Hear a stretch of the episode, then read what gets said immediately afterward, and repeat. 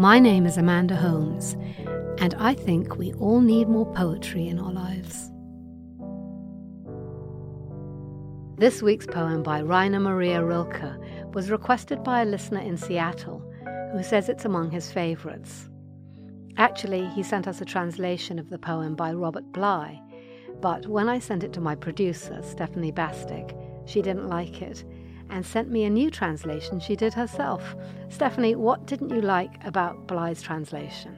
Well, Robert Bly is considerably more famous than I am, but he was not fluent in all of the languages that he translated.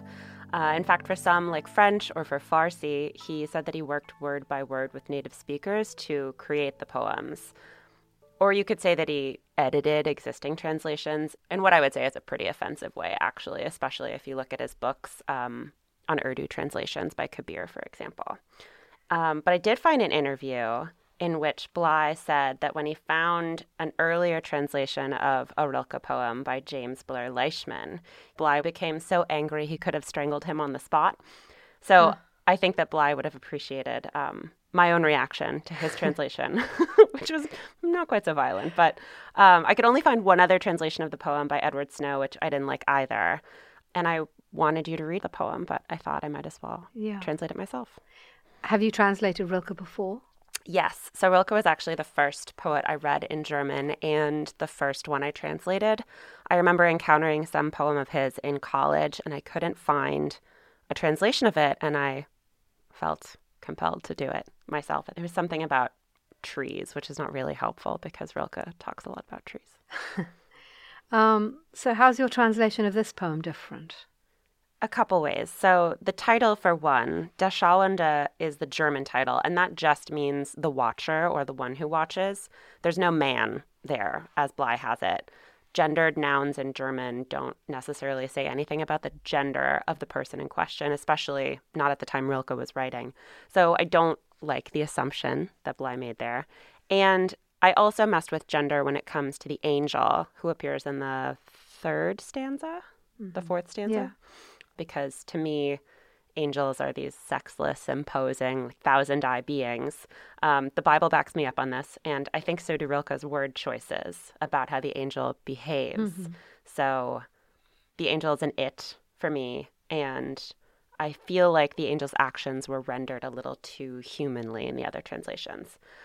Bilingual listeners will also notice that I sacrificed a more literal translation of the word ernst in the line Ernst und Wucht und Ewigkeit because English lacks analogs for the kind of earnestness and solemnity in that word. Um, and so I found that truth sounded more more forceful and more sort of got the sentiment of Ernst. Um, and lastly, and this is more apparent in the written version on our website, I also capitalized some nouns in English that were more unusual to me. All nouns are capitalized in German, but the way Rilke chose to turn certain adjectives into nouns gave them a kind of weight that I wanted to carry through into the English. Um, and as for whether my translation is more religious, uh, in whatever sense of the word you choose to interpret, um, you'll have to judge. That's great. Well, okay, I'm going to read Stephanie's translation for you and then she is going to read the original in German. The Watcher. I see the storms coming in the trees that on swollen balmy days beat at my anxious window, and hear the distance saying things that I can't bear without a friend, can't love without a sister. There goes the storm, a rearranger, goes through forest and through time, and everything is as though ageless. The landscape, like a verse in a psalm book, is truth and might and eternity. How small it is what we wrestle with. What wrestles with us, how great. If we could let ourselves be more like things, be subdued by great storms, we would become vast and nameless. What we defeat is the small, and the victory itself makes us small. The eternal and enormous will not be bent by us.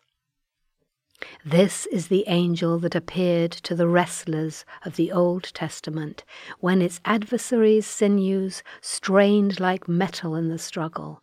It felt them under its fingers like the strings of deep melodies. Whomever was bested by this angel, who so often renounced struggle, he goes righteous and upright and great from that harsh hand which embraced him like a sculptor. Victories do not entice him. This is how he grows deep defeat by ever greater forces. Der Schauende.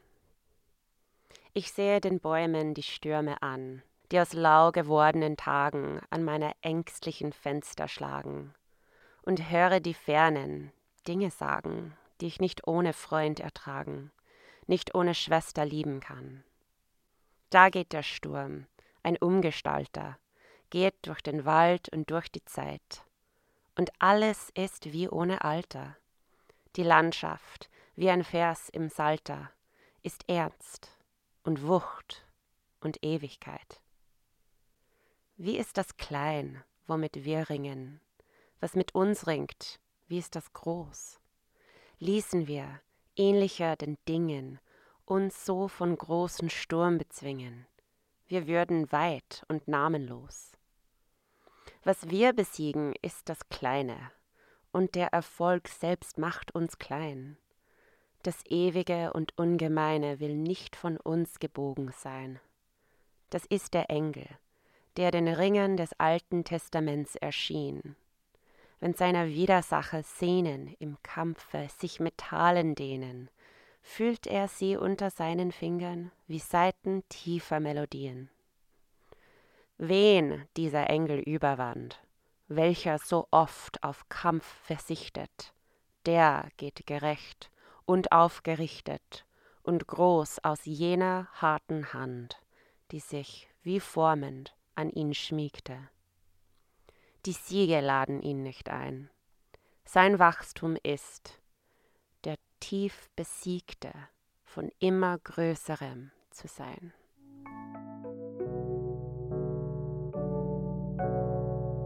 Thank you for listening. If you have any comments or suggestions for poems you'd like me to read, we'd love to hear from you. You can send us an email at podcast at theamericanscholar.org or comment on our website, theamericanscholar.org.